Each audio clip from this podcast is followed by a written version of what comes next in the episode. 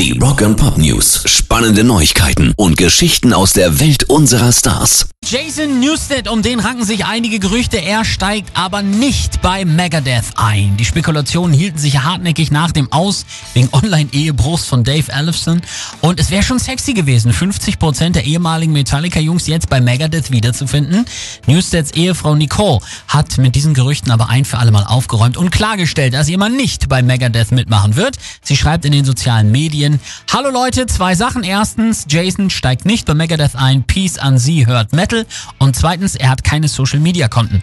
Beides erklärt sich darin, dass Newsted seit Jahren sehr zurückgezogen lebt. Ein Einstieg bei Megadeth würde auch überhaupt nicht dazu passen. Rock'n'Pop News. Ein Promoter möchte das Publikum eines Punkkonzerts in Sankt Petersburg im U S-Bundesstaat Florida ermutigen, sich gegen das Coronavirus impfen zu lassen, und dafür passte er die Preisliste für die Show an. achtzehn Dollar kostet das Ticket für alle, die eine Impfung haben, neunhundertneunundneunzig Komma neunundneunzig Dollar für alle, die keine kriegen. Auf dem Konzert, das am sechsundzwanzigsten Juni in Sankt Petersburg stattfinden wird, spielen die Punkbands Teenage, Battle Rocked, Make War und Ruttekin.